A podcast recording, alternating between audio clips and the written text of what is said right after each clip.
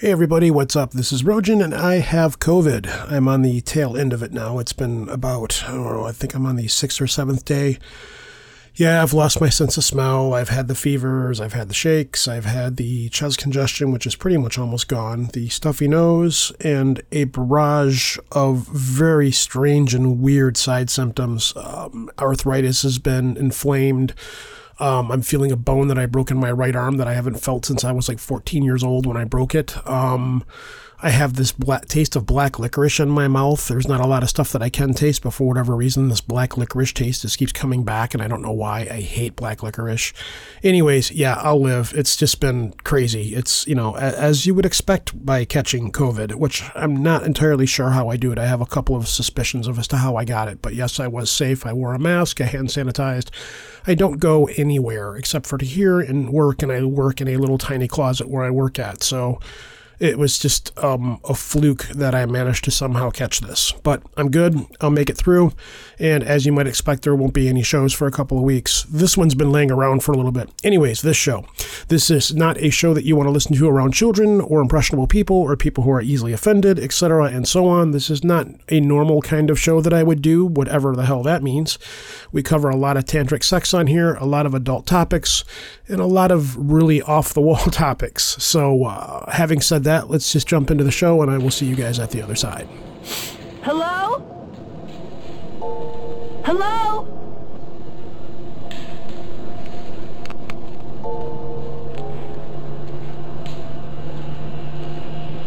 It's all around us.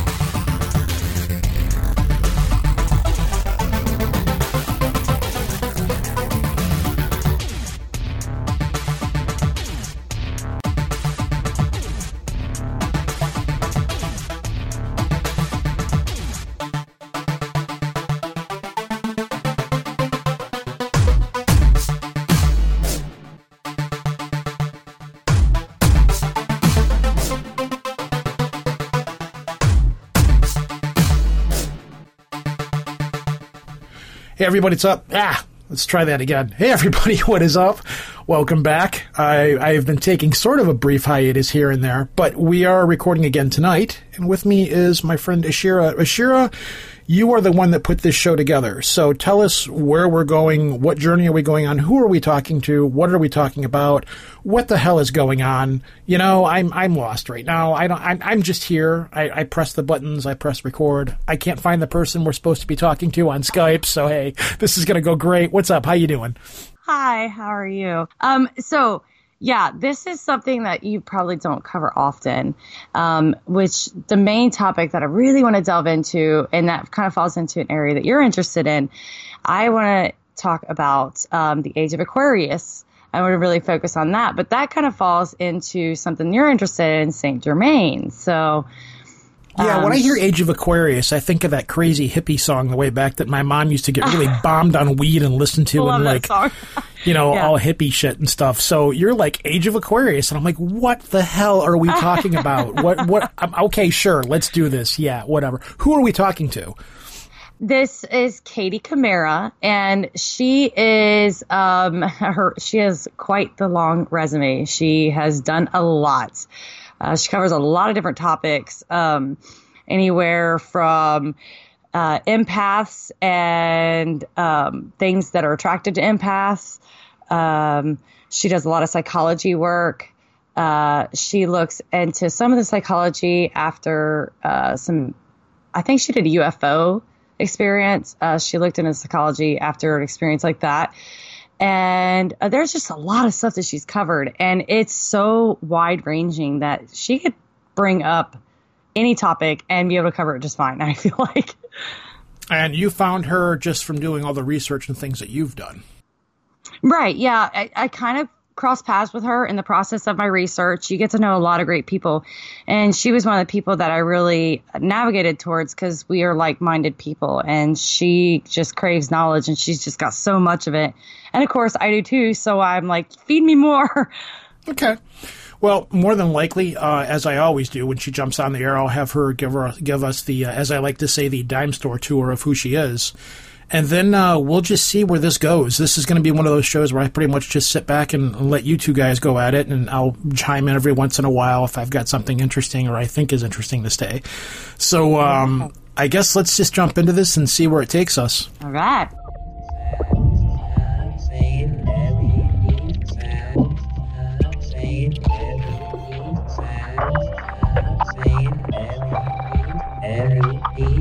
All right, so with me tonight, I have Ash, as everybody knows, and then we have Re- Reverend Katie Camara on here.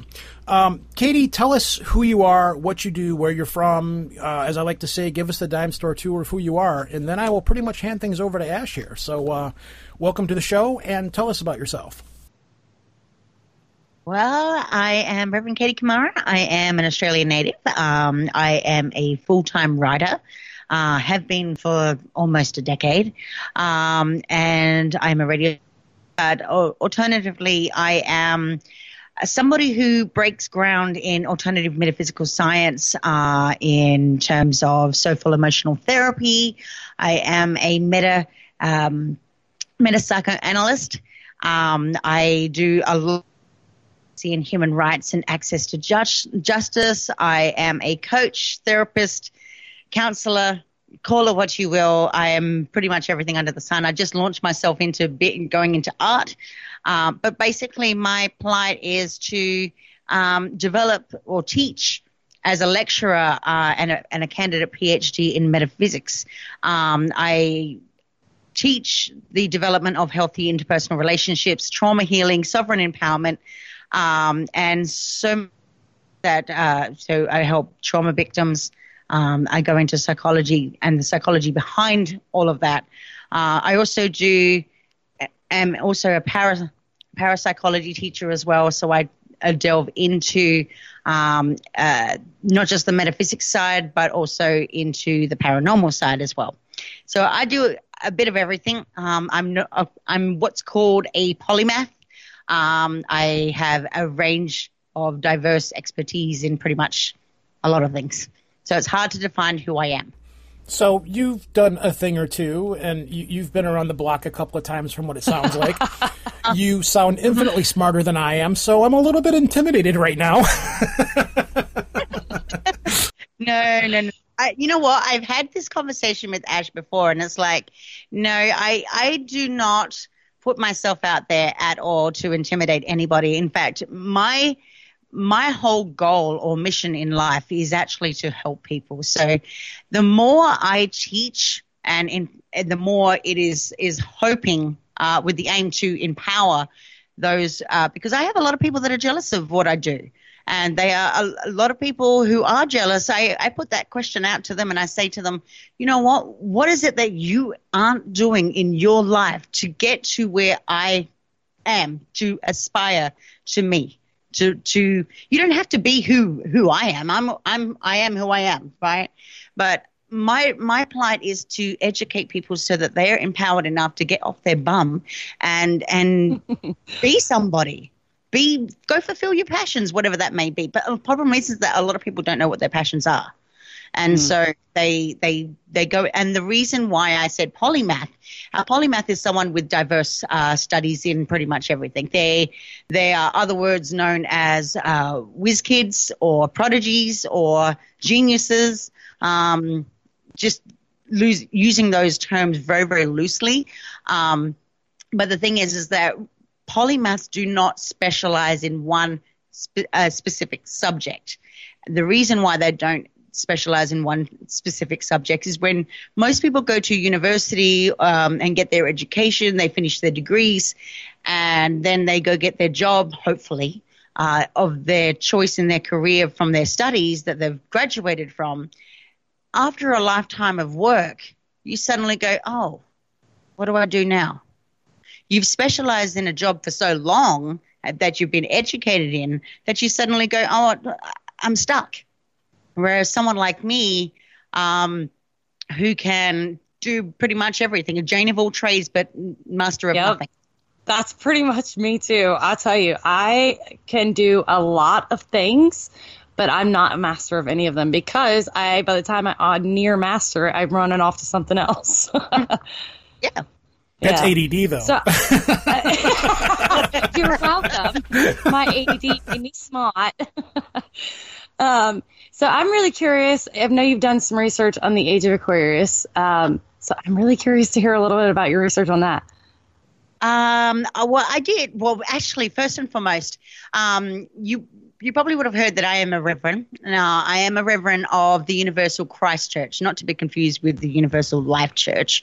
Um, but the Universal Christ Church was basically a founder, a, a church that was founded, a spiritualist church that was founded back in this in 1970. Um, that basically you know back in the days of the of witchcraft witchcraft was was you know witches were put to the stake and burnt and so on and so forth uh, we all know the story and they developed a church where healing of the hands were actually a part of it so um, you became so people like like psychics tarot readers anything that is considered paranormal was accepted under the belt of a spiritualist church so that the practices of the supernatural were uh, incorporated. Now, the reason why I say this um, in, in relation to the age of Aquarius is because a lot of the spiritualist churches out there are actually going by either um, uh, some other some other gospels that are out there. I can't. I'm, I've lost it right in a second, but um, they also go by the Aquarian Gospel, and the Aquarian Gospel is based on the walks of Jesus after um, after Oh yeah, after he supposedly died and came back, and then he was back, and then when he had his walk over to India uh, Yeah. and all those other countries and so on and so forth. The, the wisdom that comes behind that. But the age of Aquarius actually isn't actually all that old. In fact, um, there there are a lot of analogies that people give out.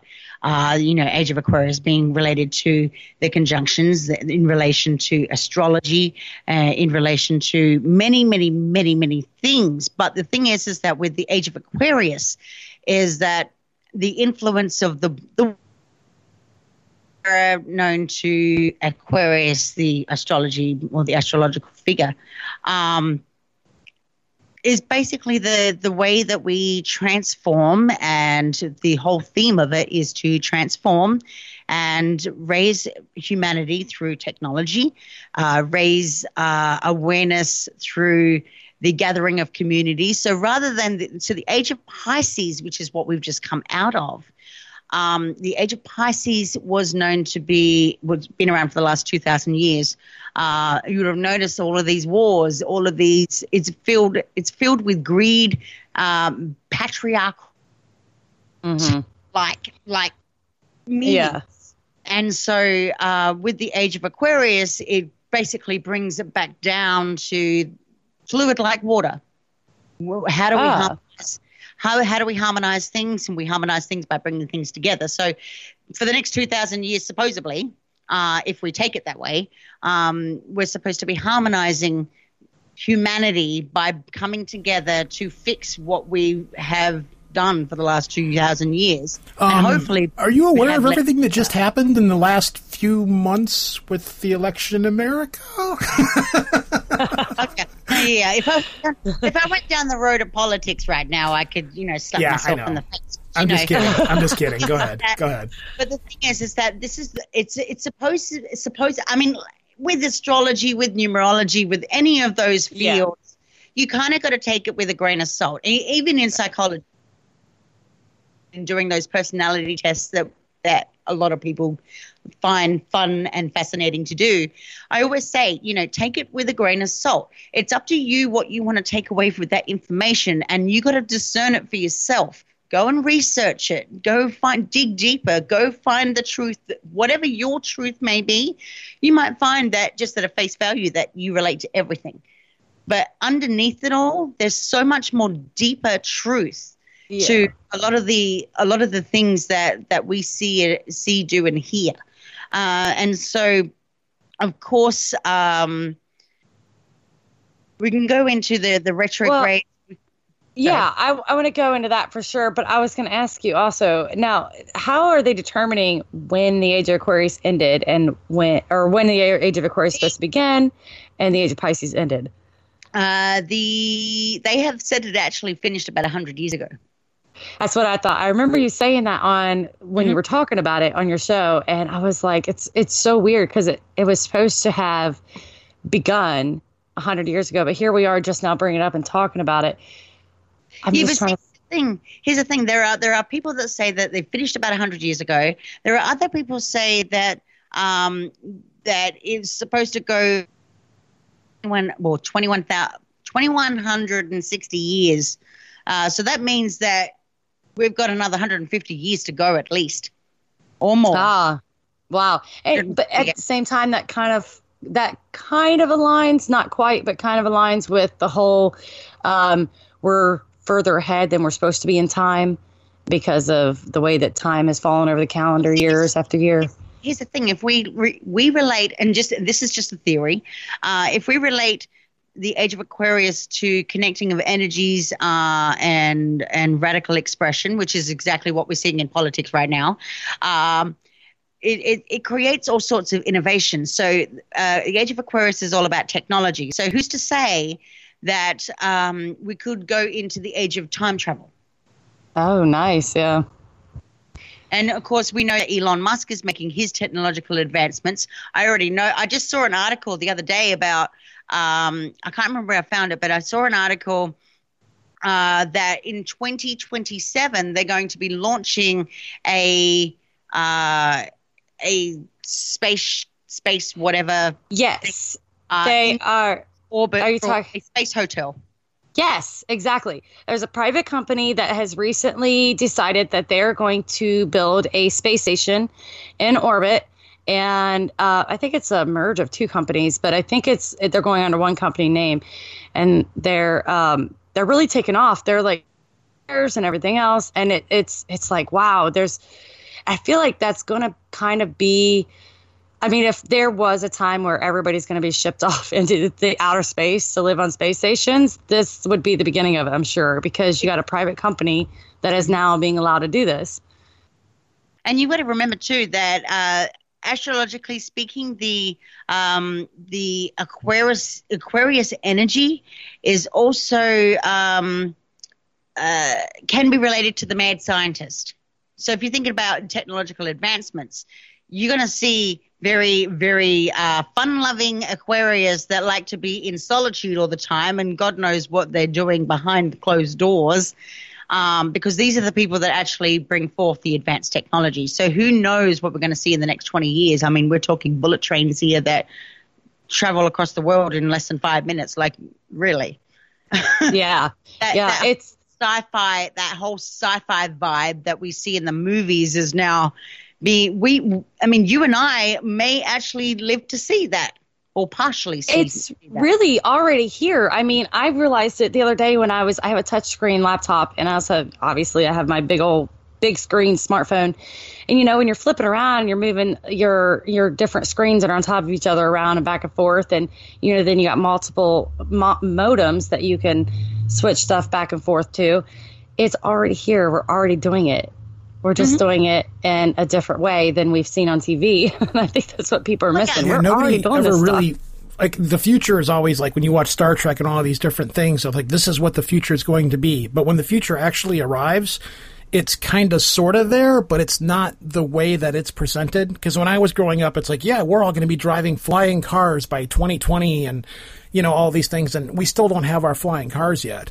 But Yeah. what, what, a lot of it, what it comes down to, what we not out in do, yeah, exactly. A lot of it just comes down to like you have these situations where patent wars and things like this happen. Um, Mm-hmm. Like they just announced a couple of days ago that warp drive is no longer theoretical; that the science actually exists for it. It's just a matter of getting the energy together to get something to work in a warp drive to make a warp drive actually work. But the science is now sound. Yeah, and they're they're able to yeah, they're actually able to teleport atoms now. Yeah, but it's only like photons and stuff like that. You know, I'm not really sure. Yeah, but if, still, if I'm till- I just I mean, there's like here's the teleporter. Step inside of it. I'm not really super psyched about the idea of having my atom scrambled I don't and think shot I would somewhere. ever be in the prototype version ever. Now, if you want to beam me groceries to my house or something, okay, that's a There little bit go. different. You know, you know. that- Toxic groceries. You're yeah, welcome. you know, it's like there's that comedian Dane Cook. He made this joke about everybody doesn't like to go to the DMV because it takes forever. So eventually they're going to have teleportation technology, and you're going to teleport to the DMV, and you're still going to be pissed because you have to wait in line for four seconds or four minutes or whatever. You're gonna be like, I've been here for four minutes. I need my tabs. I need to get out of here. You know, that kind of a situation. And then you wonder why all the conspiracy theorists are, are, are in heaven right now because every conspiracy theory is coming to light. Well, yes and no. Yeah, I uh, mean, I mean, well, I really we're in a situation now coming where people can believe whatever they want to believe. So, That's Yeah. exactly right. yeah. yeah, I, I do find it fascinating too because you know the whole archetype about the Aquarian. So let's just go into Aquarian for a second. You even though they may be the mad scientists, they may have the new innovations, they may have the the uh, the the brain for technological advancements. They also are the people that that are, are very very impulsive. In other words, they're going to rush to get the technology going, but they never finish the project. So if you if you have known that uh, I think uh, it was Elon Musk that tried to do a rocket, had everything ready, all ready to go. It was just recently. Um, he had everything ready. He set it set the rocket off to go into orbit, and when they brought it down for a perfect landing, it landed perfectly, and then it went kaboom. Yeah, that sucked. you you got to be like, pretty bad. It's working. It's great. We made it. It landed. Oh, not so well. I guess we're Oh, closer. darn. You know. Yeah. You know. So that's the type of that's the type of reaction you may actually get. So I mean, we may start a world war, but but it may not ever finish. Yeah. because nobody wants just uh, nobody wants to continue it. So, so what are we really fighting for? Like if we could all just get our act together and stop messing with each other, and if there, the greed wasn't the thing that it was, I'm quite sure that technologically we'd be far far further along than we are right now because. One Yeah, company has an idea. with each other. Yeah, and another company has another idea. It's like, hey, if we take these two ideas, like your chocolate fell into my peanut butter, you know, that kind of a thing, you know, we we we would actually be able to get somewhere and go somewhere. But I hate to be the downer guy. I'm kind of one of those people. It's like, do we really need to be going to other planets right now and doing other things because we can't really take care of what we have now? I, I hate to be that guy.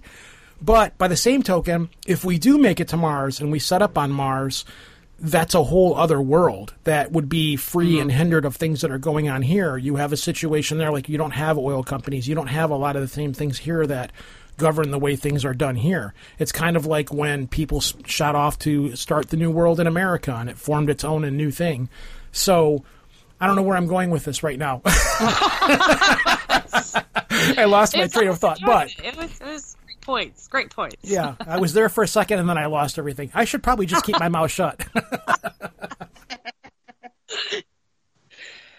Um, but yeah, so and, and the Age of Aquarius now Saint Germain also plays a little bit of part in that. Yeah. yeah, um, with well, I don't know a hell of a lot about Saint Germain, but I do know that Saint Germain, uh, uh, among what he is and was, um, I mean, you, you gotta you gotta take it from different sides because Saint Germain, when he was actually alive, uh, was also a con man. Mm. Uh, he was he had the he had everything going for him. Uh, he became, and, and I'm not even sure how he ro- ro- rose up to be an ascended master, but there's there's quite a few people that um, do follow him, and of course they think that he he is immortal. Um, but it really depends on the stories that you hear. Uh, in terms of uh, you know, we got to think about the 1700s there when when notoriety in Europe was was really high, society. It was all attracting kings and playwrights and followers and so on and so forth. Uh, Saint Germain actually was a considered a mystic uh, philosopher, a social influencer, and an ascended master. Uh, which goes into ascended mastery is basically the age of Aquarius, which is why we talk about the age of Aquarius being all this mystical, new agey stuff, woo woo. Um, I don't see the new age, some of the new age stuff, and I did a post about it uh, just recently uh, about the new age stuff, what to follow, what not to follow, because some of the stuff is, is resonant, is actually false, and it gets you into uh, very, very psychological, toxic behaviors, and it draws you into mental health. Um, unfortunately, there are right ways of doing things and there's wrong ways of doing things. And of course, if you, uh, someone like me who does take that that uh, metaphysical, uh, psycho- psychological, uh, Hippocratic oath, so to speak. We it's we do no harm, just like a doctor would do no harm to you. The, we help people. That's our that's our job. But um, yeah, yeah it's Gnostic Christology is what you're talking about. Yeah. Um, and so and so with ascended mastery uh, ascended mastery goes into uh, all sorts of stuff. Uh, ascended masters were known as somebody who has uh, great, wields great influence. And ascended masters could be like buddha could be um, not just saint germain. This saint germain's just one of them. Um, saint germain was i think the seventh seventh seventh ray if i remember ah. correctly he was the seventh ray. Um, so I know Ash and I, you and I were talking about sevens, and so there's yeah. Ray. So, and I'm actually, for me, I'm born on the seventh, the seventh. So nice. um. So yes, I'm a Cancerian. Uh, but the other thing is too is that people of of ascended masteries, uh, if you want to see the other side to the woo woo, um, they were highly influential people. So people influenced uh, under ascended mastery would be people like Jesus. Yeah. But a lot of one thing I do know about uh, Saint Germain uh, in in all of my research is that uh, he was also known by other pseudonyms and like the Marquis uh, de, de Montferrat, uh, Comte de Bellarmine, uh, Chevalier Schoening, or Count Welding, or Comte uh, Tom, I can never say this word, Komsolchikov or something or other. Uh, but yeah. I have no idea. I wish I could help you. These are Europeans. So basically, we're talking about Saint Germain here, who was a count. Um, and of course, he was in as one you know, in many aspects, he was one of humankind's most cryptic, but yet he was an influential spiritual ed- entity. And have found out, and there were many people that were actually attacking him in the very beginning when he was alive, um, that uh, he was a fraud. Um, basically stealing people's uh, stuff and using it as his own in order because back then back in the 1700s i mean just like the dawn of the eras you had to have something to sell to the it's kind of like a cult um, and so right. really, really well. And of course, throughout Theosophy, you know, uh, and the the, uh, the philosophy teachings, um, there were people like Madame uh, Blavatsky who saw Saint Germain as one of her ascended masters that she got her uh, teachings from. So um, you got to remember that that when we talk about people and they go into past lives and um, and continue on into other lives, we can draw a lot. Now, I don't believe I don't believe that there is such a thing. Um, not such a thing as ascended mastery because I do teach ascended mastery, but I will say that it's up to the person to believe what they want to believe, whether they want to believe that we have drawn in from these people or whether we've actually drawn in from a higher purpose or the oneness, God, whatever we want to call it, um, that lives above us. Uh, it's it's really up to you, but by putting names, there are there have been many people that have driven uh, driven their influences from uh, these spiritual entities um, that have gone throughout the, the, the years. And I mean, right now he could be over 300 years old, and you could say, hey, yeah, he's my teacher. But how do we prove that? We can't prove it. And it's just, it's just like trying to prove God, sitting there saying that God exists. Well, does God really exist? Have you opened up a Bible? Is where is the Bible coming from? Does that come, the Bible was written by man? So you kind of got to discern it in in that way. But what I will say is that um, Saint Germain he did possess great personal wealth, and of course he was a wide-reaching uh, knowledge. He had a wide-reaching knowledge base. Just you know, I, I know that Ash and I when we were talking, you you mentioned about rela- the relationship um, between comparing me to Saint Germain. Now, that could be very, very true because some someone like Saint Germain was also very, very mastered in in language, art, music composition. He was an Um, alchemist as well. Yeah. It was it was believed uh-huh. that because he he keeps popping up. In, not to cut you off, I'm sorry, but he keeps uh, popping up in all these different points in history. And he was believed to be an alchemist, and he was believed also to be one of the people that actually found the philosopher's stone, like Nicholas Flamel. So he's mm-hmm. like believed to be one of these alchemists that just is, is immortal and just pops up throughout history in different places.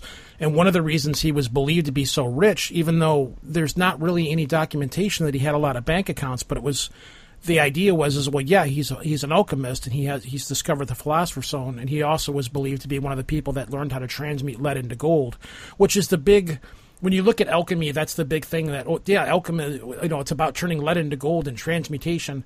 And it depends where you look at it from because some people see alchemy as more of a spiritual practice whereas some people see it more of a physical science practice and it's both. There's not there was there wasn't much of a there, there's a definitely a definitive line between the two, but it was it was you did one to learn the other one for the most part, or vice versa. So he he just kept popping up in European society like every hundred years or something like that. And He was supposed to be like a virtuoso on playing the violin and a painter and you know a performer. And i believe he also was part of the theosophical society if i'm correct on that one. I, i'm not sure. Yes, he was. He was also, uh, um, if I remember correctly, he was also connected to uh, the Rosicrucians, Freemasons, Society of the Asiatic Brothers, uh, the the Knights of Light, the Illuminati, and the Order of the Templars. was he a templar i don't remember if he was a templar or not i can't remember He's been caught, according to some researchers, he has been linked to them.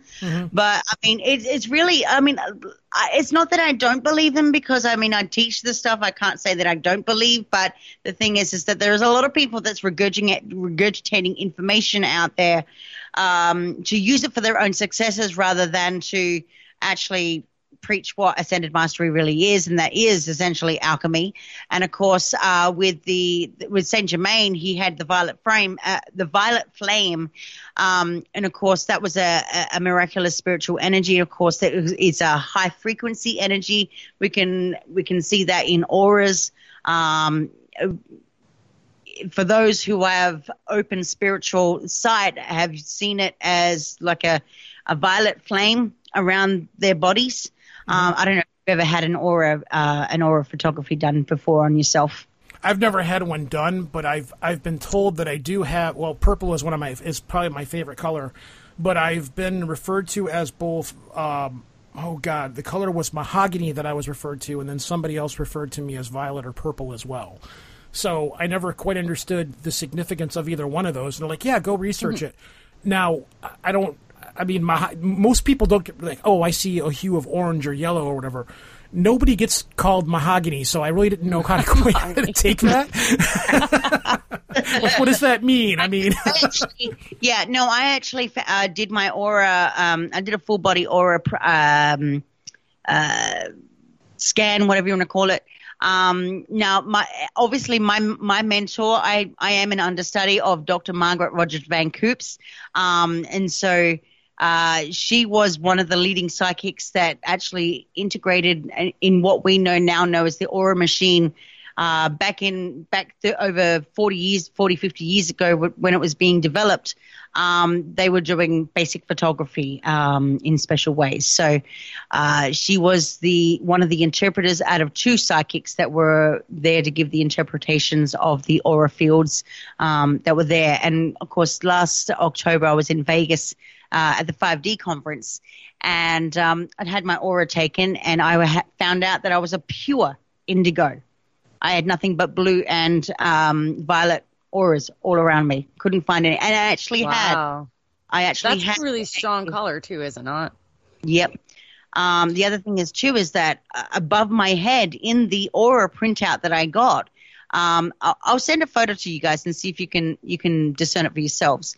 Oh, but there cool. actually there is actually an entity above my head. It's in white, Oh. multiple. And How cool is that? yeah, and I'm like, holy crap! Like, where? What the? Like, me, I'm thinking maybe entities, thinking uh, ghosts or something like that. But no, no, no. This is actually spirit guides. The spirit guides Wow, are that's really higher, cool. higher consciousness. Yeah, and it got picked up in a picture. Oh wow, that's really neat. You know, I thinking about that now. uh, I wonder if anybody has done testing to test the validity of aura seers um, to see if they're accurate, or do they see something different than the aura camera? Well, you got to you got to remember too that um, if I had my aura done, uh, my aura reading done today, my aura It would be different. Yeah. tomorrow. Um, it really it really goes on what our moods are. Yeah, but they could have somebody on site, you know, like the aura seer on site, and then able to. Yeah, I think that would be a really cool experiment. I, I think so too. Um, Yeah. But in ter- in terms of going back to Saint Germain, um, that that beautiful aura or the flame is what he uh, developed as his philosophy, and of course it was uh, the spiritual energy or. Yeah, well, the spiritual energy of love, uh, mercy, justice, and freedom, and transmutation, which is where you get back to the, the elixir of the age in terms of uh, the universal soul alchemy. Now, um, in terms of the work that I do, I do life alchemy. Um, I trans do a lot, of, and you don't hear a lot of people co- go out into uh, who actually teach about transmutation. They a lot of people just relate that to this new agey thing, this new uh, this um, what's the word uh, Taoist. Taoists use use transmutation a lot Yeah. uh, in their teachings and that. Um, but no, this is the violet flame that he developed the philosophy behind is one of the causes behind the science of miracles. It's also one of the uh, a special spiritual solution for the time. So he was essentially what he was doing is exactly what the age of Aquarius is trying to trying to attempt. Um, just whether or not we proceed to do it or not, it's each each each individual has free will.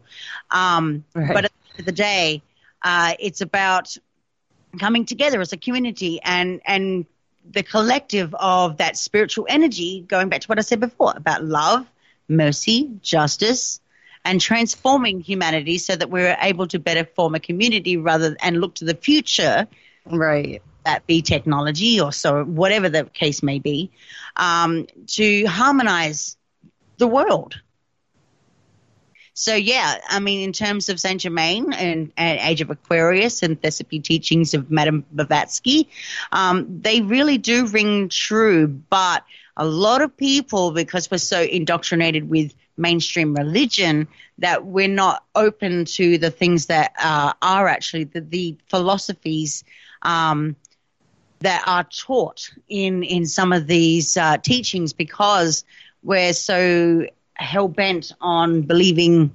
that of maybe the, perhaps the church.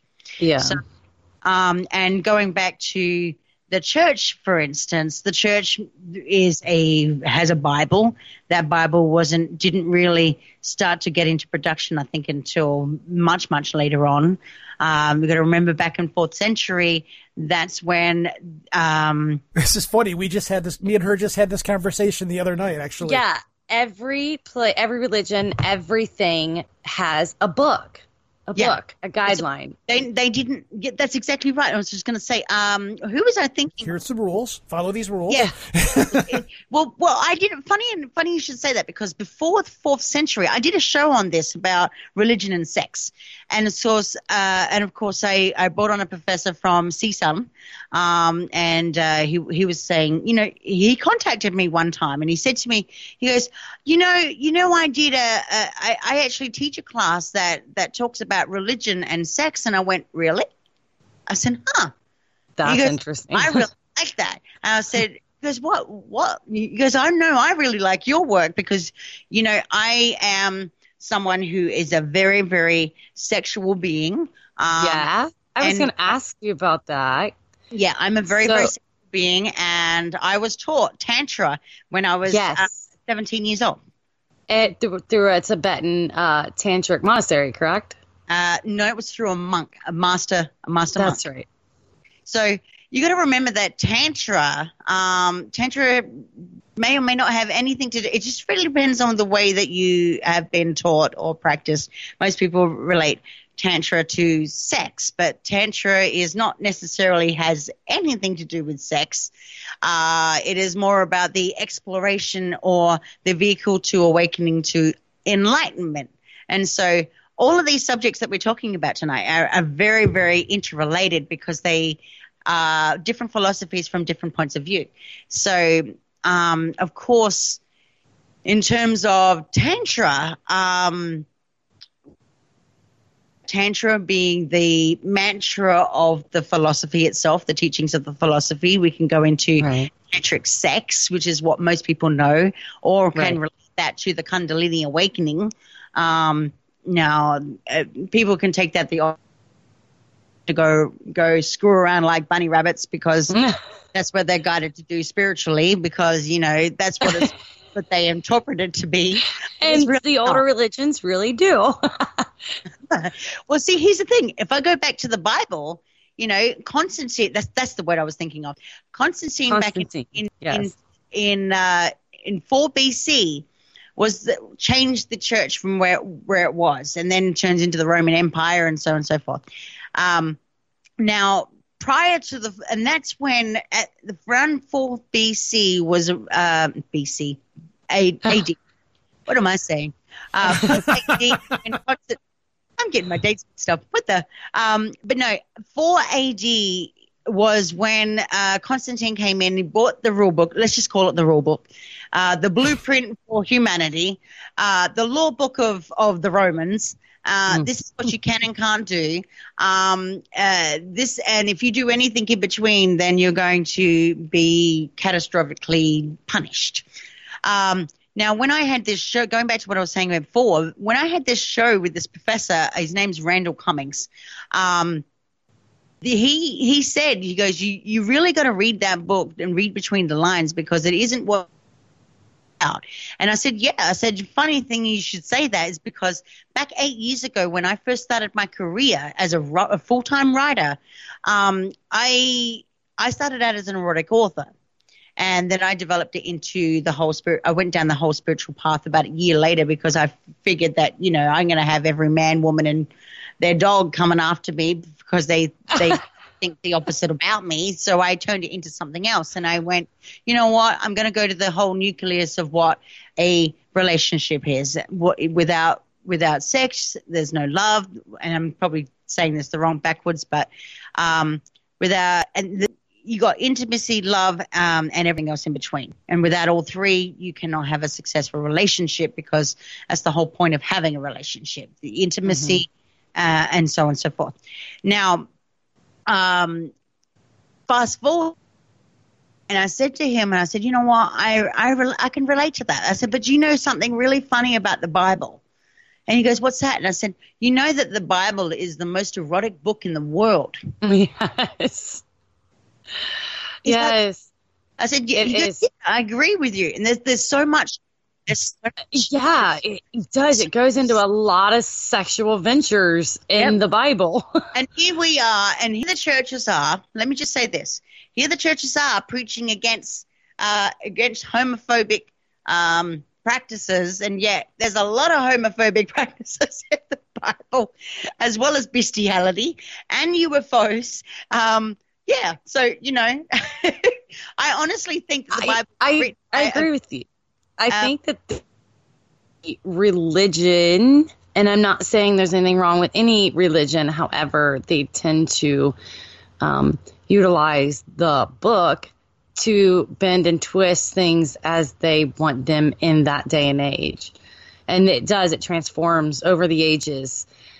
I think was it you and I, Rojan, that was talking about how Christianity over the ages has changed to fit to Oh, stay yeah. with Well, that's- society. that's, kind of how. Well, that, I mean, I'm- mean, no offense when I say this, but that's kind of how Christianity survives. It's kind of a conquer and absorb religion. Uh, Christianity in its beginning was far different than what it is now, and as time went on, Mm-hmm. it would it would incorporate whatever. Like this is where we get a lot of our holidays from, like Easter and Christmas and all of these kinds of things. Whenever a Christian culture would try to come in and supersede and take over another culture, if they couldn't convert them, they would kind of absorb them and say, "All right, well, we have our we have Easter, which is the same as you know you're Or having kill them. there." yeah, you know, and, and that's kind of how it survives. Because when you sit back and you take a broader look at all the different religions, you can look at Christianity and go, "We'll take that. We'll take that. We like that. We'll take that. We'll A leave that." A lot of religions are like that yeah. as well. though. um, but they're kind of um, it's kind of a a assimilate, absorb, and assimilate kind of religion. So what you and it still happens all kind of has to though. It's Yeah. kind of stuck back in the old days, if not. and and this is what we were like me and you were talking about the other night when somebody says, "Well, I'm a Christian," and and, and I'm I'm not. I don't What is- mind religion, but I'm not a fan of organized Which religion. rules do you go by? Yeah, and it's like, well, what? Okay, well, which which of the 2,364 denominations of Christianity are you? Well, I'm such and such. Okay, well, if you're that, then are you this, this, this, and this? Let's break it down because you've got categories of religion, and then you break it down into subcategories with underneath that religion. Whereas if you like, I, I would be if I were to go to church, I would be more likely to go to a non-denominational church or something like that. But now you have situations where churches, and you're seeing it happen now. You're seeing it happen in the Christian fundamentalist side of things, where you have Christian churches and you have the fundamentalist churches, where these people are beginning to assert more and more power because they're going into the political realm. I won't delve into that because we're not a political show. So, Yeah. but this is what happens when you have like, and you see it happen in other religions too. Like you see it happening in Islam, and you have the radicalized Islamics and stuff. But there are religions that you don't see this happening. Like you don't see, um, you you don't see very many offshoots of, of Buddhism. Maybe I'm wrong. I'm probably going to get a whole bunch of mail on that, which is cool because I like to be educated. But Christianity seems to be the big one where it's this religion that it's got a rule book, but the rule book is kind of loosely defined for, for all intents purposes. So somebody can come along and say, well, this is what they mean by this and this is what they mean by that. Because as me and, me and Ash were talking about that night, when the Council of Nicaea came along and was like, you know what? There's too many books here. We need to have a streamlined playbook and a streamlined rule book for what all this stuff is. And at the same time, that just feels like we need to be able to have a way of exerting a greater degree of control over people. So maybe that's just me. I'm, I'm completely comfortable with being wrong about that. But from an outsider looking in, that's the way it feels. Um, No? sorry, I just wanted. Well, no, I just wanted to touch on the whole like Buddhist thing. Now, I think that any religion, any religion, is age specific and also region specific. So depending on how old they are, what time of day and age it is, like you know, this day and age, 2021, and also your region. You know, if you're moving from Oh, yeah, because you have the Bible Belt in the States. yeah, yeah. Where, depending on where you're from, it depends on what you re- believe within your religion, with any religion. but go on, Kate. I didn't mean to interrupt you. No, no. I was going to say is before um, going back to uh, you know tantra, when in terms of religion, we kind of get the the east east meets west kind of kind of warped between the two. We got the Western ideologies, we got the Eastern ideologies. We also mi- uh, tend to mix up Hindu uh, Hinduism with uh, Buddhism, um, which can be can be easily, easily done, uh, confused Easily done, but they're different. yeah.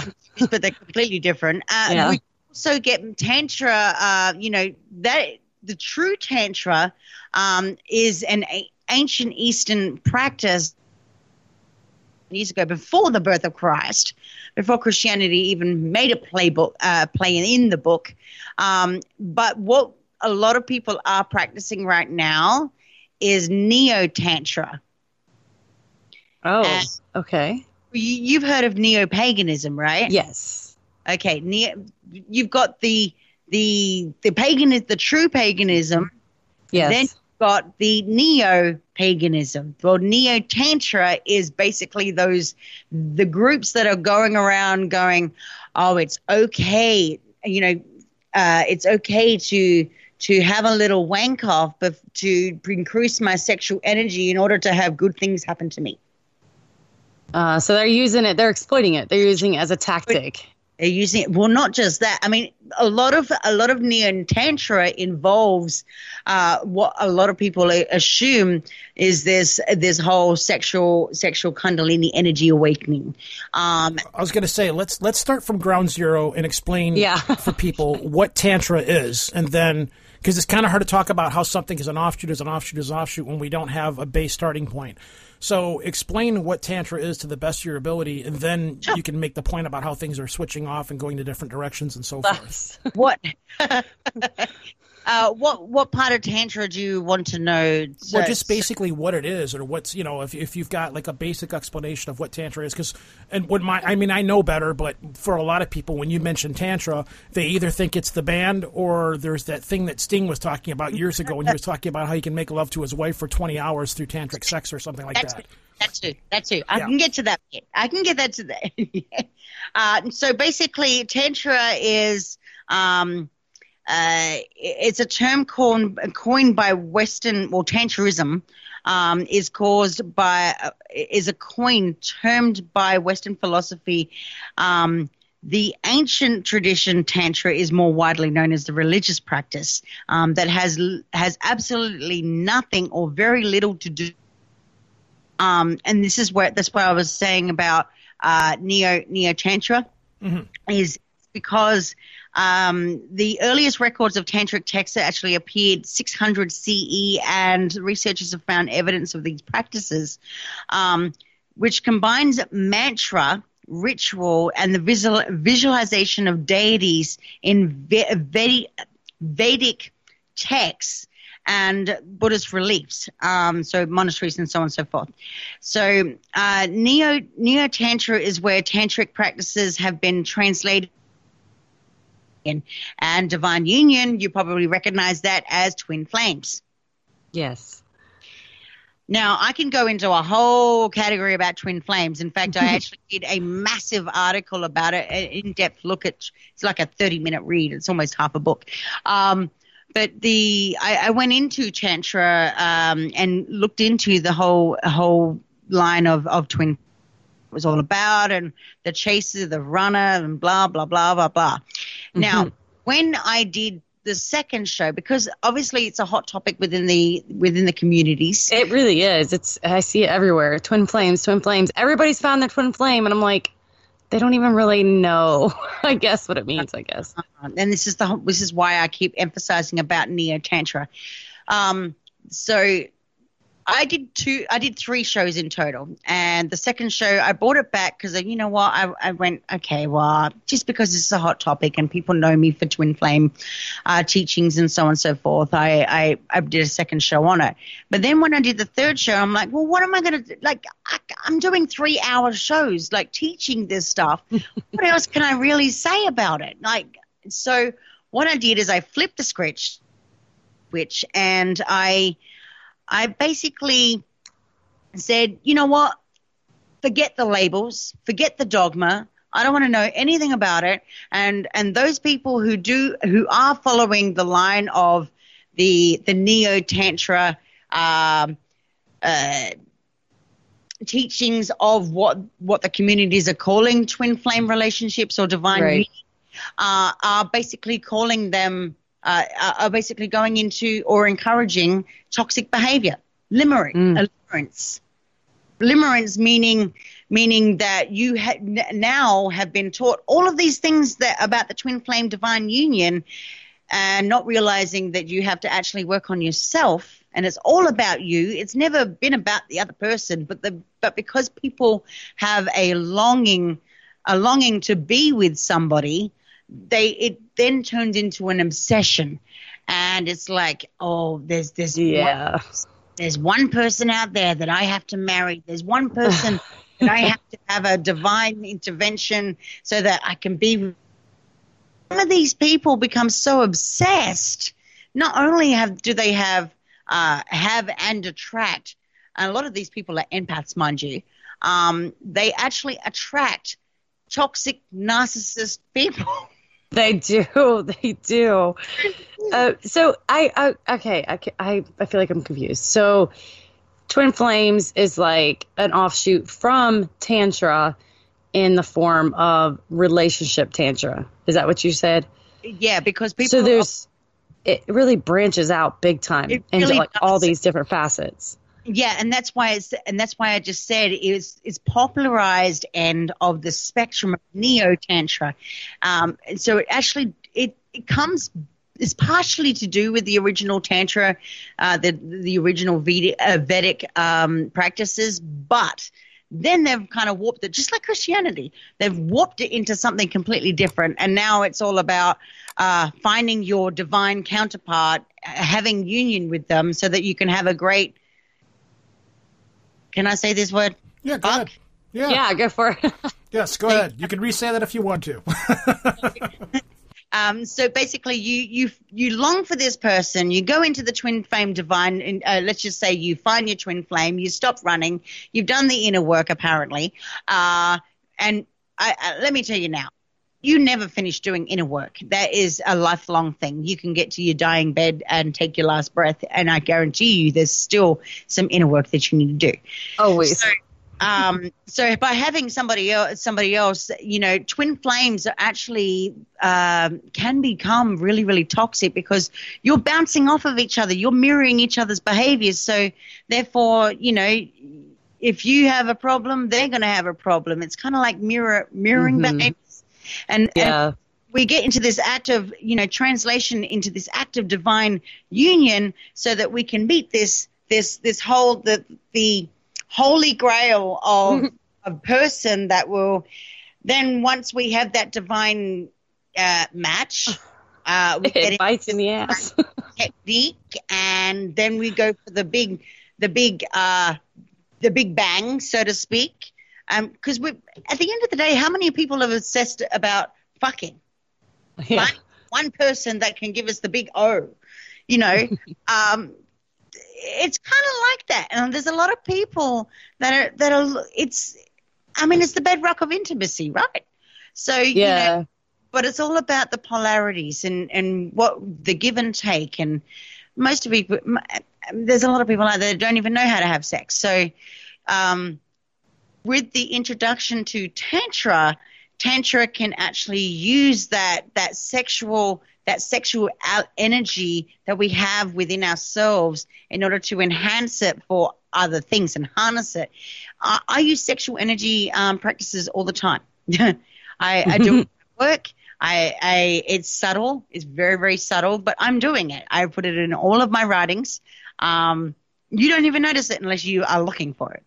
Um, but I, it's all about going back to the original tantra. The you know it's it's a divine union. It's a it's of the bliss achieved by Shakti and Shiva. Um, it, in its modern day usage, actually reflects the act of discovering the deity within by harnessing that sexual energy, and so that that sexual energy and the power of the orgasm is manifested as the act of service to the to the whole, and is directed back into the cosmos as divine and purified love. And what it does is it shifts the focus from the root chakra, do you know anything about chakras and the systems, um, back to the heart, the third eye, or the crown. Um, Yeah, but so what you're talking about here is just basically sex magic. Then, in, in, a, you know, for whatever form, there's different. It's it's it's the same thing as practicing magic in whatever way. It's just it's all the same stuff. It's just Your how energy do it. is boosted and, and comes from a different source. Yeah. Yeah. Uh, I mean, and, th- and that goes, and this is why a lot of people get in confused uh, because the the truth that that go basically goes into Kundalini, uh, which is why you have neo tantra. You go into the original teachings; it's all about connecting, the finding the spiritual connection between two people or a group of people. Um, technically, tan- the original tantra, the the traditional tantra, is not about touching another person. It's it's about that's why they talk about breath work. In fact, um, if you go into Taoism, for instance, and, and their philosophies, they will tell tell a guy to withhold themselves. Interesting. Don't ejaculate that many times because you're actually giving out your sexual energy too much. And when a guy I have heard that before. So that's interesting. And basically, he he's using himself as the containment device for the energy. So technically, it's really not about, and, and so the, the, the, strongest power that we have within our body is is our genitals. Mm-hmm. It's really our head because our head fails when our genitals are. That's so true. Sorry to say that, but it really, it really is true. um, So yeah, we lose our brains. We lose our brains completely. Been there, done that. Um, but, but no, That was the stupidest thing I ever did. why did I have that child ten years ago? I don't know. oh no, not that. This is one of the oddest conversations I've had on this show in quite some time. Go ahead. We're on the journey now. Let's keep going. so much fun. So much fun. but no. Um, but basically, it's it's basically there to reestablish intimacy. I mean, in whatever way that you can achieve it, and if it has to be through through uh, breath work. In fact, um, you know, I just mentioned about the the guys, um, you know, and the the the way of recharging batteries and uh, by by having too much sex can can really ruin themselves in terms of Taoist teachings and, because you got to remember that all these teachings and philosophies are all entwined with each other they all Yeah. preach one message at the end of the day you just got to read between the lines Yes, exactly. And the majority of teachings, the, the root, I feel like, is morality a lot of times. Yeah, and I mean, we got to, you know, um, it's all about. At the end of the day, it's all about expression of of sexuality. It's all about the expression, it being okay with your sexuality, being okay to look at yourself in the mirror and completely naked, be okay with just looking at somebody and appreciating them for what they are, uh, or or what they could be people when they invite me onto shows then we start to go down this route of uh, of of talking about sex and so on and so forth in terms of tantra. They all go oh my god like she said she said what? And it's like but they find it very very fascinating because a lot of people take it away with this information and they start looking it up and they go oh crap i should how, how do i do this? And so Right. Kind of a good conversation it's a, a very good taboo conversation to have and just to break down the norms because for me for someone who is highly highly sexual i i really don't mind expressing my sexuality because it is something to be appreciated everybody Mhm. every out there should be able to appreciate themselves enough to say hey don't you don't make creepy advances but say hey i'm i'm i'm natural i'm this is who i am Yeah. Don't be creepy, though. yeah, you don't want to go down the keep, creepy route because it's. Not, I'm not talking about the creepy route. no. But, I um, get it. Yeah. It, but it has. It's become so stigmatized. And I blame that a lot on religions of all kinds uh, for that stigma. And, but I, I, I like where you're going with this. um, so basically, uh, you you are you are having the tantra is about having the physical, the emotional, and mental effect on your body. And so it becomes a very, very spiritual. It's mind, body, and soul. Um, and so if you have a partner, you can have delayed orgasm. You can learn, like I said, you have to. Once you mastered it on yourself, then you can go on to your partner. So um, for someone like me, I I I did this for many years, and I practiced, did what I had to do, and um, and I got to a point where it was like, oh shit, this is easy. yeah.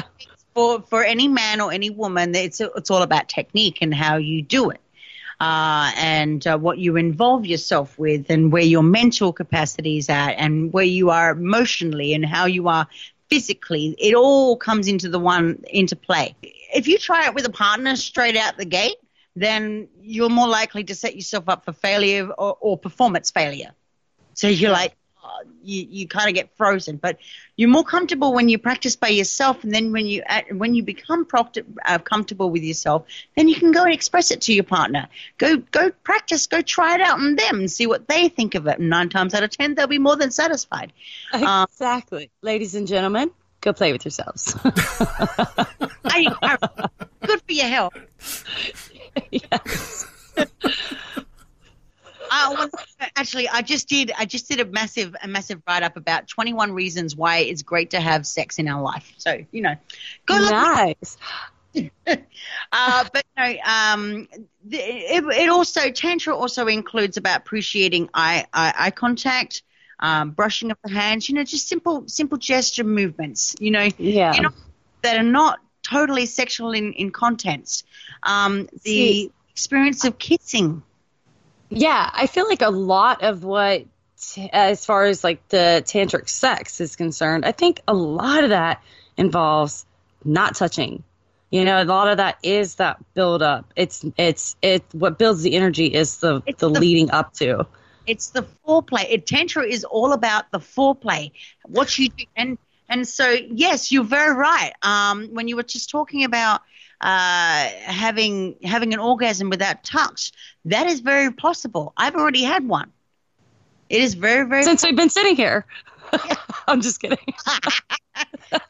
um I I definitely wanted to and I find I could talk about the whole tantric thing all day long because I find it all fascinating.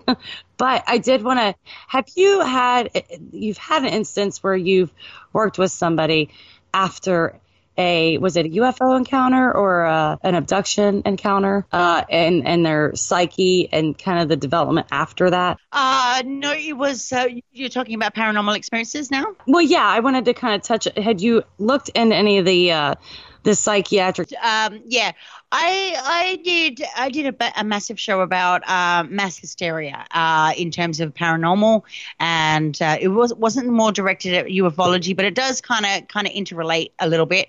Uh, and this is regarding uh, how how we perceive uh, perceive our our encounters or our whatever they may be, our experiences as real when experiences can be related to what's called mass hysteria. And mass hysteria goes straight into the psychology of of what we see, hear, think, and smell right in front of us may not actually be real at all. It may actually be stimulated by a very psychological reaction, and, and it can be stimulated from the conformist society.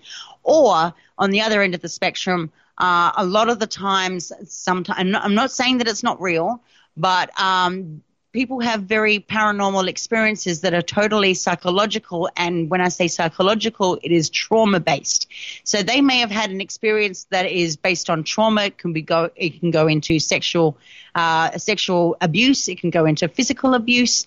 And nine times that um, i mean i i had a, a very well known woman on my show was talking about uh, hybrid children and um, and I said to her, I asked her this one question, and her whole story of everything that she was teaching crashed down. And I said to Oh, her, wow.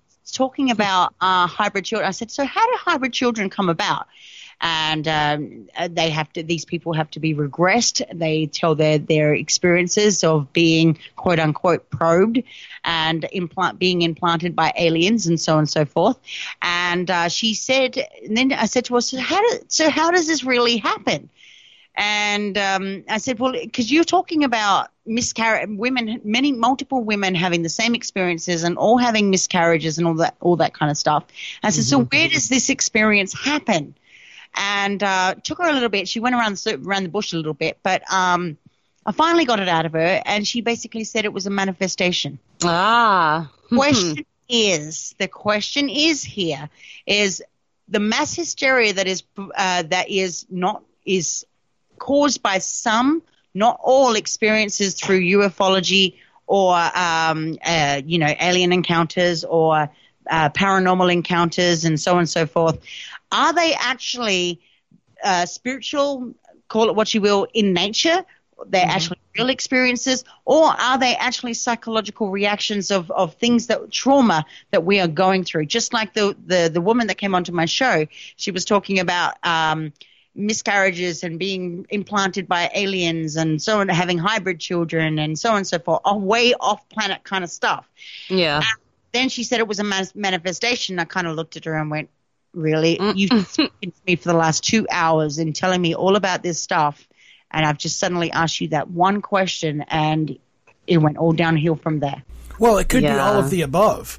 this this is one of the things that I've over the years that I've been that I've been studying this stuff. I've run into all these different people that are in all of these different camps. This is another conversation that me and Ash have had many times where you've got mm-hmm. the people that are like UFOs, for example. You've got the people that are these are nuts and bolts crafts from uh, from another world. These are aliens that are coming to visit Earth, space brothers, reptilians, gray aliens, call it whatever you will. And then you've got the other camp that no, this isn't. This is something that's interacting with our consciousness that is projecting something into our, mm-hmm. our brains to make us appear that we're having some kind of a of of an episode or something like that.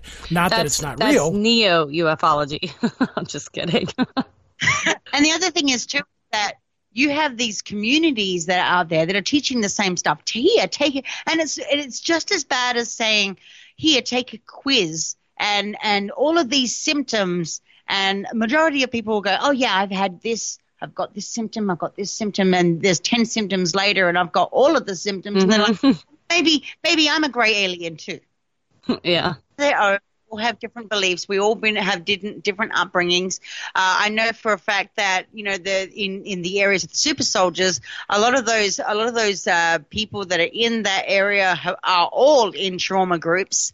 Um, so I do know that a lot of these groups uh, or a lot of these followers, quote unquote, uh, are uh, have very traumatic past. Um, it, it's not to say that their experiences aren't real, and it's it's up to the individual to say what they want to say, um, uh, but it's also too that you're up for scrutiny when you tell your story, because. Mm-hmm.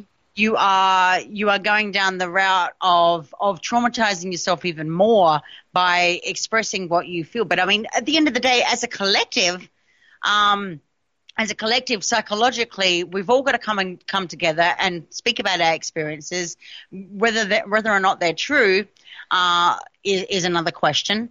But at least we can kind of rationalize uh, or and come together about forming an opinion about what the true story really is. And the problem is, that there's a big gray area there um, about, mm-hmm. uh, you know, what, what what's an experience, what's not an experience. Are we rationalizing and manifesting it in our heads, um, yeah. which is leading to the hysteria? Like, oh, well, let's, and, and, and in terms of ufology, I mean, there's a lot of people out there too, especially MUFON MUFON is one of the biggest movements out there, which I don't agree with whatsoever. That's just my opinion. Yeah, that uh, organization's uh, got a lot of problems yeah. of its own. yeah, I mean, for for instance, for someone, uh, and and and the reason why I say this is because uh, a, a lot of the people that follow MUFON. Again, it's not about the experience. I, I say this in, in, in relation to trauma. A lot of these people have been traumatized in some way, uh, shape, mm-hmm and the then only to find out that the head of MUFON is actually a pedophile. Yeah, and these these and, people are talking about uh, trafficking. They're talking about missing uh, missing children, abductions, super soldiers, all sorts yeah. sorts of stuff in related, and uh, they're the ones committing. it seems that are committing the crimes. Yeah, I was going to say also that that goes into a lot of the research that I do.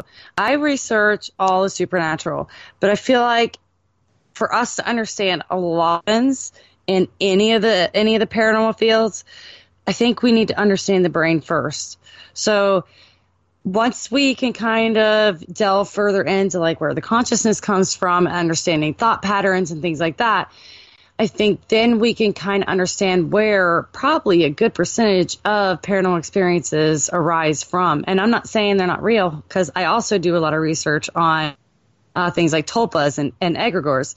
I think that those are two prime examples of how your beliefs and your energy that you put out there in an idea can actually create and manifest a situation or a thing. So I think that our brains are much more capable of what we give them credit for. And I think to understand a lot of the supernatural we experience, we need to understand the brain too. I mean, being someone that is a hypnotherapist, I specialize in in uh, regression therapy. Um, I've had a lot of people come to me and they say to me, um, you know, I, have got this, this, and this wrong with me. Can you fix it? And I'm like, okay. Um, can you be induced by hypnotherapy? Do you know what hypnotherapy is all about? Um, can we go down this route? Because within about five i mean i do a, a 90 minute session and um, usually it goes for about an hour but i kind of extend my time but the thing is is that when when people come to me with issues like that um, within the first five minutes of, of regressing them i find out all of their issues every single one of them one more most noted, notably, uh, a woman that I regressed. Um, she was trying to she was trying to figure out. Um, uh, she wanted weight loss. She wanted a, a perfect relationship, and she's been through toxicity, um, blah blah blah blah blah. All the general stuff that we got, kind of go through. Yeah. And uh, I regressed her, and she actually went back to 1472. She was a witch living in a cottage with her mother, and uh, they they she had a pitch a pitchfork community coming coming after her, saying calling her a witch and saying that she was uh, she had killed her own child. Oh wow. And so uh, there were there were some really I, I got this all recorded. Um, obviously, I can't show you, but it's kind of privacy. But the thing is with that is that I I, I let I let her lend as I do with all of my clients her on a journey, and that's all it is. It's just me talking to you and, and holding your hand in the in the subconscious world and and me taking you through these little stages to figure out what it is that really cause the problems that you have right now in the present. And of course, um, when we, a lot of these people in, especially in the ufology community, the paranormal community, and all that, they are the regulars um, that actually go through hypnotherapy regression to see what their subconscious has actually manifested um, and causing the problems, that the issues that they have right now. Yeah. Nine times out of ten, that a lot of them are to do with subconscious uh, mental health issues, um, which is why I'm more inclined as an, in, as a practice. I'm more to say that um, it's not to say that your experiences aren't real, but a lot of them are actually manifested.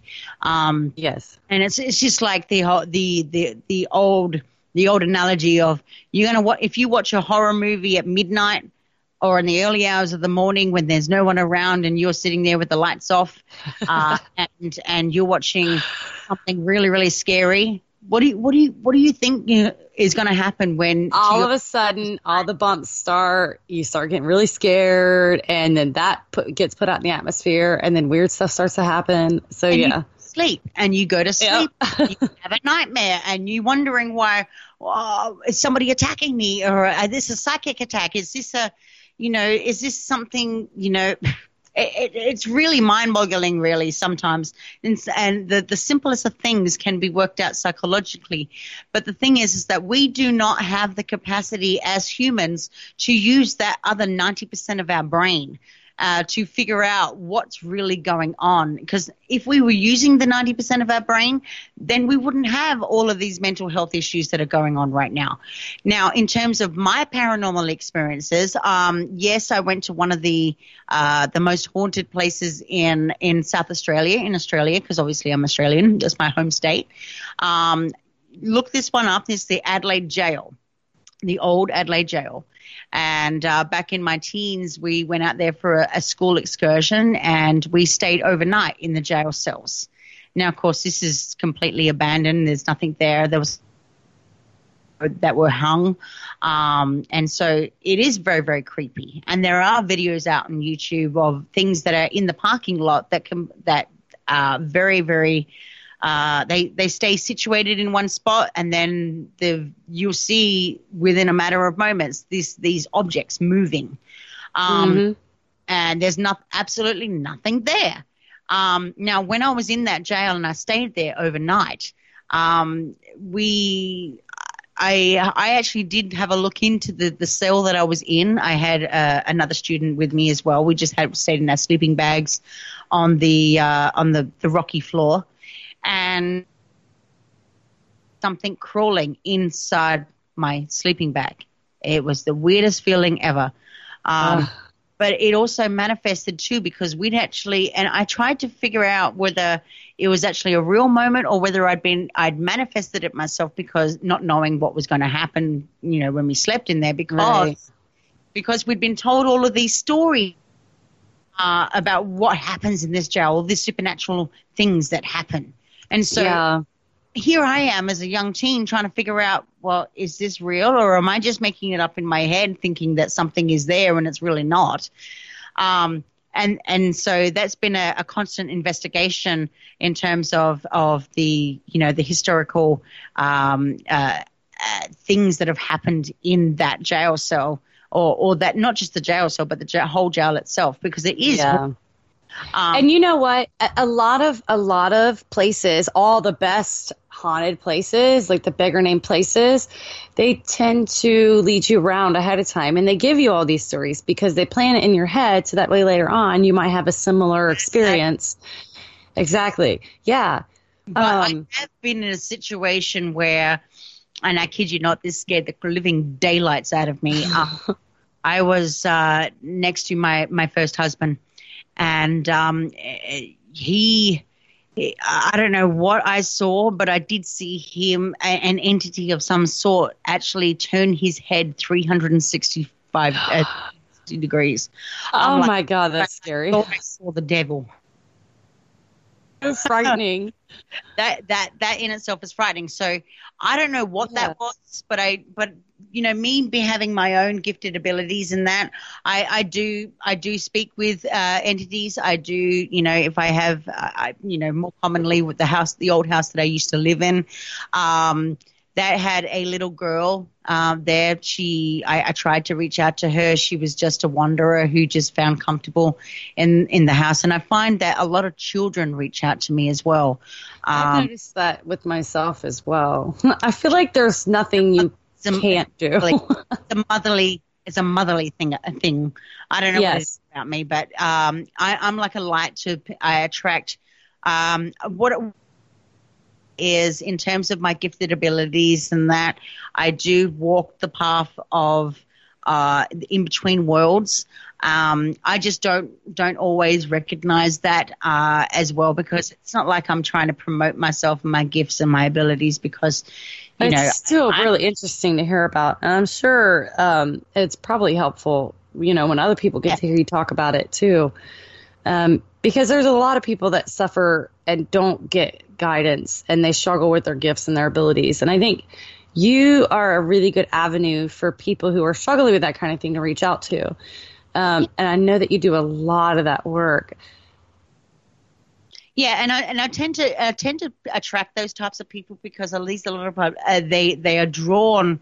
It's it's not that I'm drawn really I sit behind my desk every day and and whatnot. I don't even promote my business like I, I I'm, I'm supposed to, like a normal person would, mm-hmm. and throw it all out there. All I do is just write.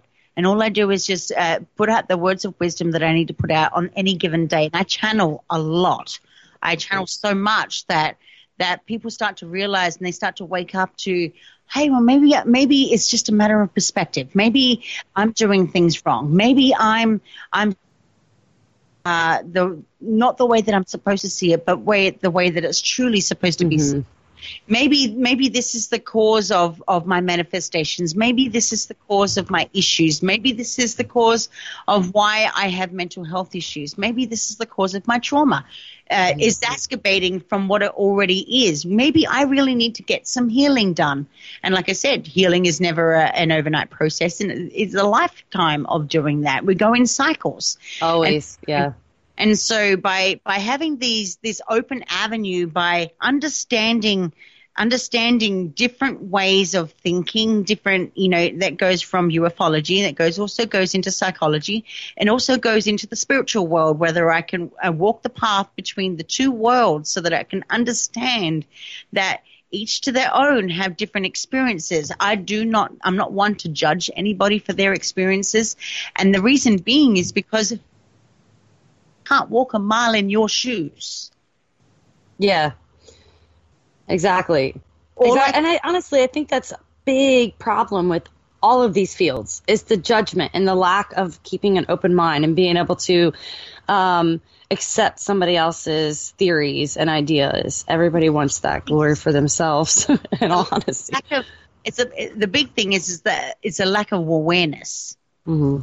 A lack of awareness goes into the lack of responsibility, the dutif- dutifulness that goes with the, the things that we experience, the things that we go through in life in general. Yeah, but Um, most you know, people you can't- Mo- most people have can't do that. I mean, everybody is so wrapped up in just trying to live their lives and just you know, where's my next paycheck going to come from? How am I going to pay this bill? I got to get insurance on my car. Bobby needs a new pair of shoes. Um, you know, there's so much going on in, in the average everyday person's life that for people to mm-hmm. sit back and gain or to look at some kind of introspectiveness or something like that. Like most of the people most people out there are kind of islands within themselves. Yes they have relationships and they do you know do all these different things but it's really hard for people to look beyond what they are to to be able to do these kinds of things. You know everybody's so especially like right now we've got all this covid stuff going on. We've been so over the last year everybody has been so isolated in whatever way like the only social outlet anybody has is social media and facebook and so on so like if there was ever a time for that to happen, it would be now where people are forced to be in a situation where they're in isolation in some way, shape, or form. But even now, I don't think most people can do it. It's just it's not something the average person can do.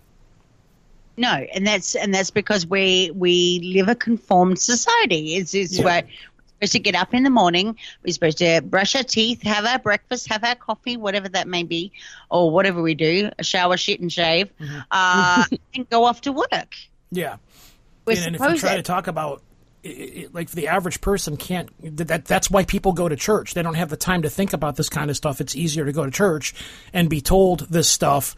And then it's it's it's it goes into a lot it goes into politics and all these kinds of things. It's like okay i don't have the time to make big decisions on my own. I will watch this news network. I will go to this church. I will do this.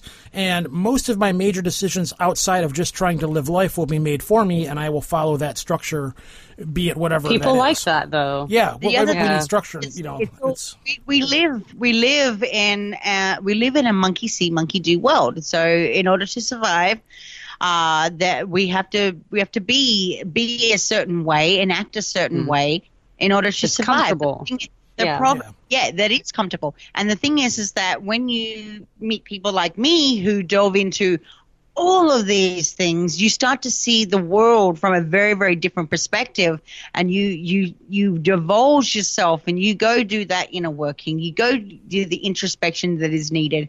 And so that you don't have to be uh, be the lives a comfortable life. So that you can you know maybe maybe I've got this this and this to do but maybe all the work that I'm doing may not be so satisfying but I'm going to do it because it's going to keep me a uh, keep me in a, a roof over my head is going to uh, allow my children to grow and put them through school and yeah. and but so if on you're so an empath, that's what you do all the time. Empaths see and feel the world much differently than most people do. So you're kind Mm-hmm. of forced into a situation where you have to see everything around you because you can't help but not.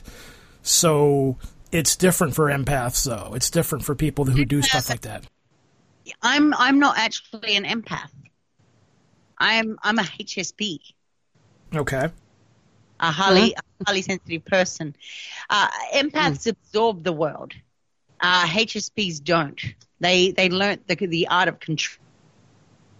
They- They have learnt the awareness. They've learnt uh, all of these things. That doesn't mean to say that they don't have trauma, that they are working through it. They recognize it. And they recognize that uh, at a higher level that they are sensitive, so they tend to remove themselves from that situation that puts them into and puts them into uh, not a comfort zone, but out of a comfort zone. So, you know, they recognize it. And, you know, when I first started my spiritual journey, I was always like, then I grew and I realized the control factor. And a lot of these empaths will be drawn into these certain types of situations. And then they wonder why they go into the victim mentality of, why me? Why why is this happening to me? And- they, it's because they haven't learnt the art of control. It's discipline, um, and it takes a lot. And most people don't like to be disciplined because it's it's their way or the highway, and they they they have to do what they got to do in order to survive. But I, I can guarantee you right now, just from my own personal experience, by by walking different perspectives and learning about different perspectives, spending a lifetime of saying, I have absolutely, I don't know anything about anything, but yet I'm willing to learn, gives you an advantage. And the advantage is, is that somebody like me, if if we were to have an apocalypse right now, um, just using me as an example, uh, if we were to have an ap- apocalypse, I would be the one surviving because all of the others will be sitting there going, well, well I, want, I need to have a relationship with that person and be closer to that person because that person is going to help me get through it. We haven't learned how to be with ourselves. Mm-hmm. And that's partially the problem. And so once we learn to be be by ourselves and we've learnt everything, we've gone through that whole stage of mastery, which is something that we probably never may see in a lifetime. Um, when we've mastered ourselves, then we can go out and say, hey, you know what? It's okay. I don't have to I don't have to deal with negativity. I don't have to deal with what's going on in these communities. It's okay to have a different opinion, a different experience, a different perception and that yeah. you you stand out as your sole sovereign self. And you I love that. I love I love all the stuff you talk about, and it, you cover such a wide variety on your um, broadcast that it, it's so hard to even touch on all the things that you cover in one episode here on Project yeah, Archivist. We've been going for quite a while. We actually have to wrap it up here pretty quick. oh. yeah, we usually usually we go for about an hour, maybe a little bit longer, but we've been going for a clip here, so I do have to wrap it up here pretty quickly though. But um Absolutely. So yeah, if you tell people where they can find you, do you have any books out there? You mentioned that you had a broadcast. Where can people find you if they want to, you know, find out more about what you talk about? Okay. I hold various roles. Um, uh, like I said, I am uh, multi adventurous, um, but I am the directing manager and uh, head of communications and education at the Samaras Education Centre at the Universal Christchurch. Uh, of course, I, I lecture there as well. I, I have I do all sorts of stuff uh, under that. Uh, you can find those guys uh, there at easypcsolutions.com, universalchristchurch.com, the samaraseducation.com. You can, oh, oh the uh, samaraseducationcenter.com. Oh, I was going to ask you, how do you spell that? uh, which one? The Samaras, just the Samaras uh, part. Samaras, uh, S R I S. Okay. And they're center with an R. Uh, yeah. Um, now, we do a whole heap of stuff about educating and so on and so forth. I also, I also am founder of Soma Fusion Media, um, which is where I have uh, I host a, a, it's a media production company, book publishing. I do everything. I I wear um, many hats. Um, I do video production. You have a YouTube channel as well, yeah. I have a YouTube channel, uh, Soma Fusion Mind, Body, and Soul. Uh, you can find me on Facebook. Um, you can look up my name. It's Katie Kamara. That's Katie with an IE and Kamara with a K, K A M A R A. Uh, dot com, uh, soma-fusion.com, and somafusionmedia.com as well. Um, but I, like I said, I, I do a lot of stuff. I reach out to a lot of people. On the other side of me, I also have 12 books published, and you can find them all on my website at somafusionmedia.com. Um, there, there is a couple of books out on Amazon, so you can find me up there as well. I chose, I chose to stay away from Amazon, so I do sell my books directly on my website. Smart. And I actually have books coming out this year. Oh, how many? Six. Six. Six oh books. my goodness, this year, huh? Six books. Wow. Okay. I'm a prolific writer. Yes. You're just you prolific. You're amazing. Uh, no, academia. Uh, it's just like you said. uh, don't don't be intimidated by me. Uh, I'm very very super ambitious, um, but not in a very egotistical way. Um, I can I, I, can agree with that. yes, you I you're do, very grounded. yeah, I, I am very humble in what I do. In fact, uh, as my job my job as a reverend, um, I do carry out a lot of humanitarian and and, and missionary work. Uh, so when people reach out to me, I can I, they they can talk to me. They can also exit. You know, if if I if I can't if I can't find out that they need therapy, of course I'm going to offer them a service to you know because I, I know that they're going to nice. need at some point. But majority of people, you know, they they talk to me, they interact, um, and you know, I'm more than happy to help people out. That is that's my whole job. That's my whole plan of life. I love it. Hmm. I love it. All right, Katie, we're going to let you go. And so much fun. Thanks for coming on here and talking to us. We appreciate it very much. It's nice. It's been great to have you here. It's been great to have probably one of the craziest conversations I've had in the show in a long time. that pretty love much went all over the map.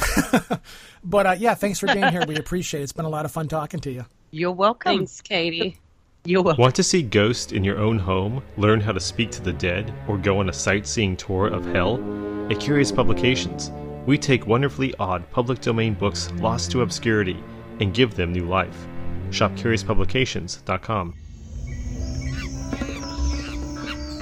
The Natural Born Alchemist podcast is a podcast that covers topics like alchemy, shamanism, psychedelics, anarchism, and philosophy. Join Alex, that's me, and a multitude of guests on a quest to discover the nature of reality, of spirit, and of consciousness. Each episode will also introduce you to new music that you might never have heard before. You can find the podcast on most platforms. Simply search for Natural Born Alchemist or go directly to naturalbornalchemist.com. There you'll be able to find all the social media links as well. Freedom is in the mind.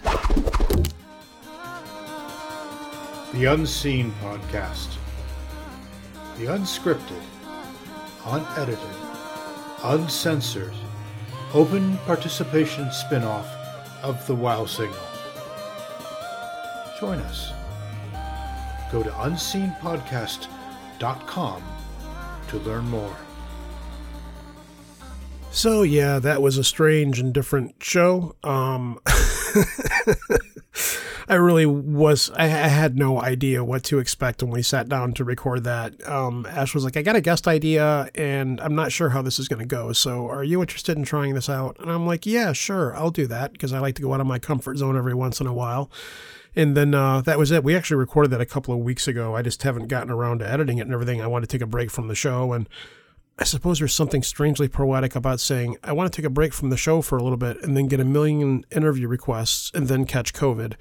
And then yeah so anyways um yeah this virus is weird. I've been kind of like documenting it on facebook as as it's been happening and as the symptoms go away and stuff. It's kind of like having a million little tiny nanobots inside of you that are just running all over your body like drunken frat boys drinking Jaeger bombs and Ray-Ban sunglasses out in the street being assholes and hitting and pressing everything they can just to see what it will do to your body I've uh, I did lose my sense of smell. Um, I have some taste in my mouth, I, but I have no I have never believed that I've really had much taste, anyways. But um, I have this weird taste of black licorice in my mouth. I'm not sure if I said that at the beginning of the show or not. I don't know why I hate black licorice, but it just comes and goes. I get these weird shakes, but I don't have a fever. I haven't had a fever in quite a few days. I'm all past that now um, you get this stiffening in the muscles where you just don't want to move and then all of your joints and stuff become inflamed.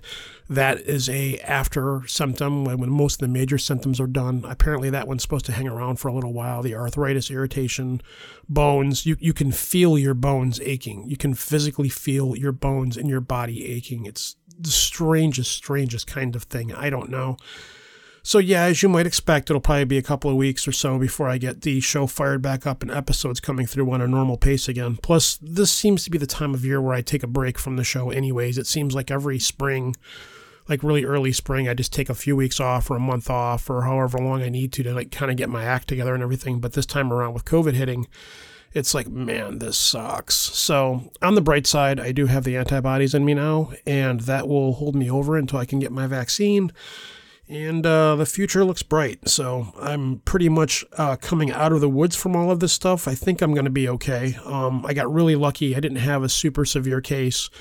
But if this was a minor case, I can't even imagine what some of the people that, that have this stuff go through because it just hits you really, really hard and really fast. And it's just like, boom, sit down, you're done. Just, just sit here and let's wreak havoc on you. And you can just sit back and watch the Zack Snyder cut of Justice League, which in my opinion is horrible. I know, hate mail. Go ahead, send it. Anyways, um, I will let you guys go. I will see you guys again soon. And uh, I guess that's it for now. Peace out, folks. This is Rojan. Take care from Detroit.